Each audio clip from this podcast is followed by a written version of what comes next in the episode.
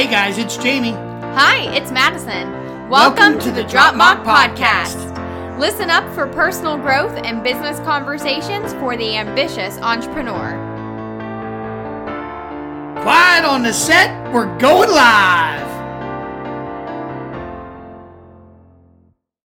Hey everyone, and welcome back to the Drop Mock Podcast. Today's topic is on what to do if and when an ideal potential client says the words no. Now, let's say you recently got on a strategy, complimentary, one of those introductory calls with a potential client. They're called many different things. I've even heard exploratory calls, strategy calls, starter calls, all those fancy words. But let's say you did spend 30 minutes to 1 hour with a lead, with an ideal potential client on a Zoom type of conference call. And maybe that potential client showed a genuine interest in you and your coaching offer or package that you have available. And they were probably, let's just say, even prompt. They were prompt at showing up for your scheduled call. They were asking really good questions. You were able to provide the relevant answers, and you guys seemed to be hitting it off and getting along really well.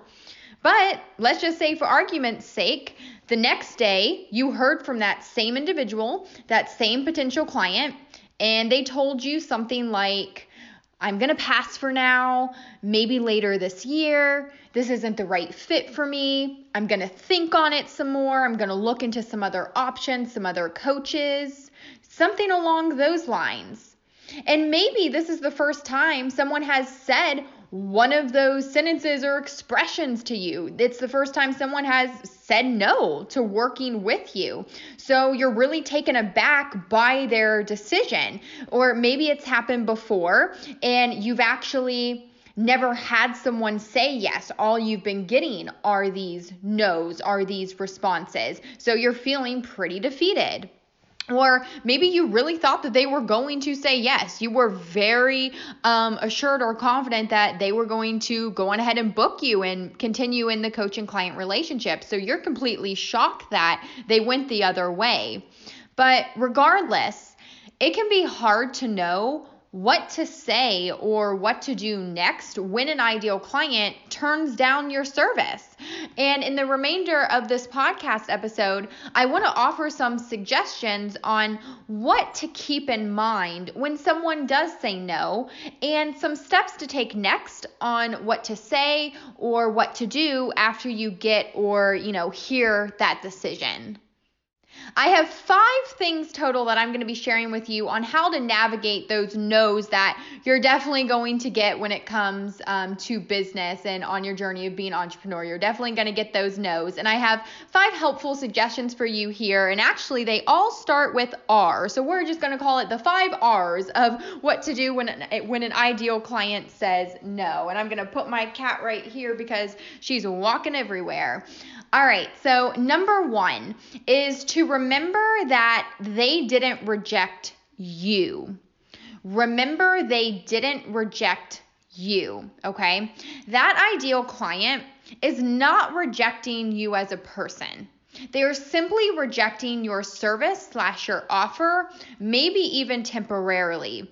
If you make it seem like they are rejecting who you are, that can really weigh you down from continuing to make progress. Now, there might come a time when someone who has shown interest in working with you finally books a call, and come to find out your personalities would not work well in an official coach and client relationship. Like, you get on that strategy, exploratory, introductory call and you're like, wow, our personalities really clash. That can happen.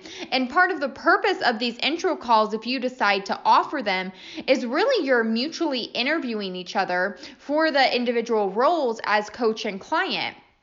But for the most part, the people who get on these calls with you, who actually book this call, they probably already love who you are. They love what you do and what you're all about. And usually they've been in your corner of the internet for a while. They kind of have a good relationship with you and they've been consuming your content for quite a while. So they aren't rejecting you as an individual because they like who you are. They like what you're all about. They've been in your corner of the internet for a while. They are temporarily rejecting your coaching offer to help them with X. And there is usually a better reason for their quote unquote no than they just don't like talking to you after they've only spent 30 minutes or an hour to you on a video call. So keep in mind with number one, remember they didn't reject you. Number two is to respect their decision. This is the second R, respect their decision, because this was not your call to make. It was theirs. The decision to work with you in an official coach and client relationship was for them to decide, and they have to make the call on whether they want to exchange their hard-earned money for the service that you provide. They honestly didn't have to say yes to you, but of course you probably wanted them to say yes to you. I mean, you want to be able to help more people do X, Y, and Z, and you know your stuff. You know that you're the expert and that you can help them, that you could have helped them. However, you do have to respect what that ideal client decides to do after the call with you. And you really have to start adopting the belief in your gut, as I am continuing to do myself, that the right clients for you are out there and that they're on their way to you. They might not get here in the timely arrival that you would like, but they are on their way to you. And maybe this individual will turn around and hire you into the near or far future. But regardless, you are still a great coach who is continuing to improve as a coach. You have a growing business that you are continuing to improve. And there are people out there who are looking for someone like you to help them with X, Y, Z. So respect whatever that potential client decides. You have more people who are going to say yes to you. So even if this one told you no, you've got more people to help right around the corner. Number three is to remain their friend. Remain their friend. I really want to encourage you to stay in contact with the people who tell you no. Don't start ignoring someone because they aren't going to pursue an official coach and client relationship with you any farther, even just for right now. Like, keep following each other on social media, respond to each other's comments, the messages, the emails, like each other's posts. Don't cut a person off or end even an online friendship because they didn't want to be or aren't ready to be your client. Relationship building really is a vital part of building a sustainable online or offline business, and it can also be a lot of work. And that potential client can still learn a lot from even the free content you're putting out there on the internet, and they're going to be looking to see how you approach or distance them after your call together and after they give you that final decision of theirs. And you might find that they are the ones who unfollow you or distance themselves from you after they give you a no. And let that be their call, not yours, because you don't want that to reflect poorly on you or your growing business. And usually if they make that decision to unfollow you or just put some distance, like things just seem off or different after the call, it usually has to do with them being embarrassed about why they couldn't work with you, or they're insecure about things that they shared with you, or maybe you and your content is bringing some emotions up or just reminding them of something. So I would really encourage you to remain their friend, stay in contact, keep that relationship there, even if they aren't financially going to be paying you for your service. The fourth suggestion I have here is short and sweet, and it is to remember who you are, what you do, and why you do it. Remember who you are, what you do, and why you do it, because this will connect you to purpose. I think it almost connects you to growth and contribution, and it's going to help you feel confident moving forward even after a client rejection, that you remember who you are as an individual, like who you are personally, who you are professionally, what you're doing professionally, like out in the career field, out in your industry, but most importantly, why you decided to do this in the first place. Are you in it for short-term gain or long-term satisfaction? Are you really going to give up after one no, or are you going to keep going because your why and why you decided to start this business, pursue this mission, is greater than just this one temporary setback? So consider that. Remember who you are, what you do, but also why you do it. Number 5, the fifth R I have today to share is reach out to more people. And this has to do with the relationship building. So this person said no to your offer.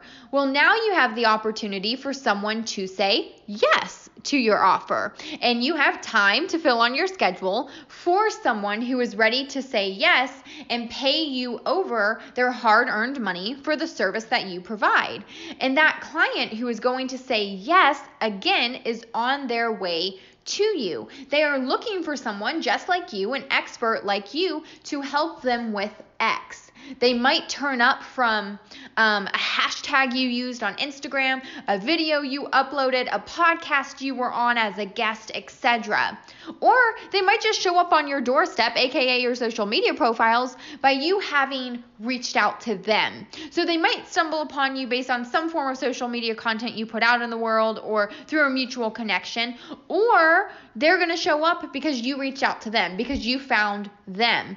And to grow your business, you need to build relationships, and that can be a lot of work, but you build relationships by putting yourself out there. Maybe it's through your content, or by just reaching out to more people. There's a blog post I recently wrote. You guys can check it out at blog.dropmock.com, and I talked about how you can find ideal clients on Instagram through hashtags, through a hashtag strategy, and I would encourage you to go check that out, because that's one of the ways I'm talking about building relationships and you reaching out to people, not just waiting for people to come to you. So that's the fifth thing to consider, is reach out to more people, more ideal clients. My dad has always told me, for every 10 people, expect 9 to say no and 1 of them to say yes. So 90% of people are going to tell you no.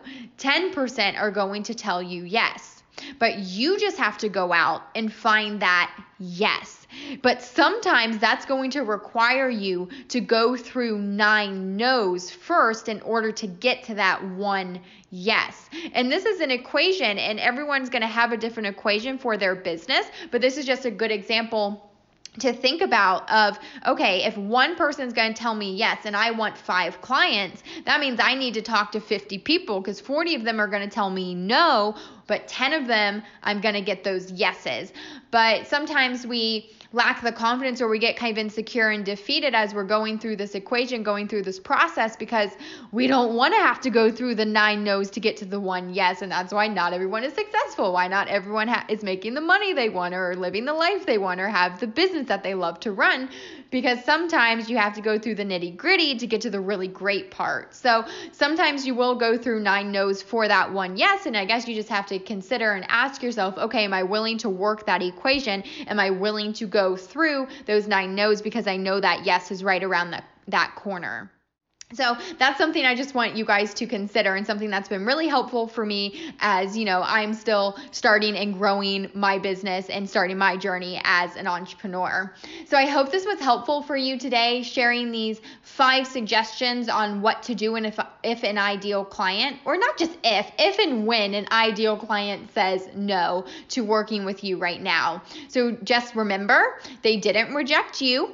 Respect their decision. Remain their friend. remember who you are, what you do, and why you do it, and reach out to more people. Go on ahead and subscribe to our podcast on the platform of your choice, and go on ahead and share this episode with any of your entrepreneur friends who could find value from it as well. And if you'd be so kind, leave us a review and let us know why you like our podcast and what you've been learning so far. Have a fantastic day. Go out and create a life and business you absolutely love. Bye, Drop Mock friends.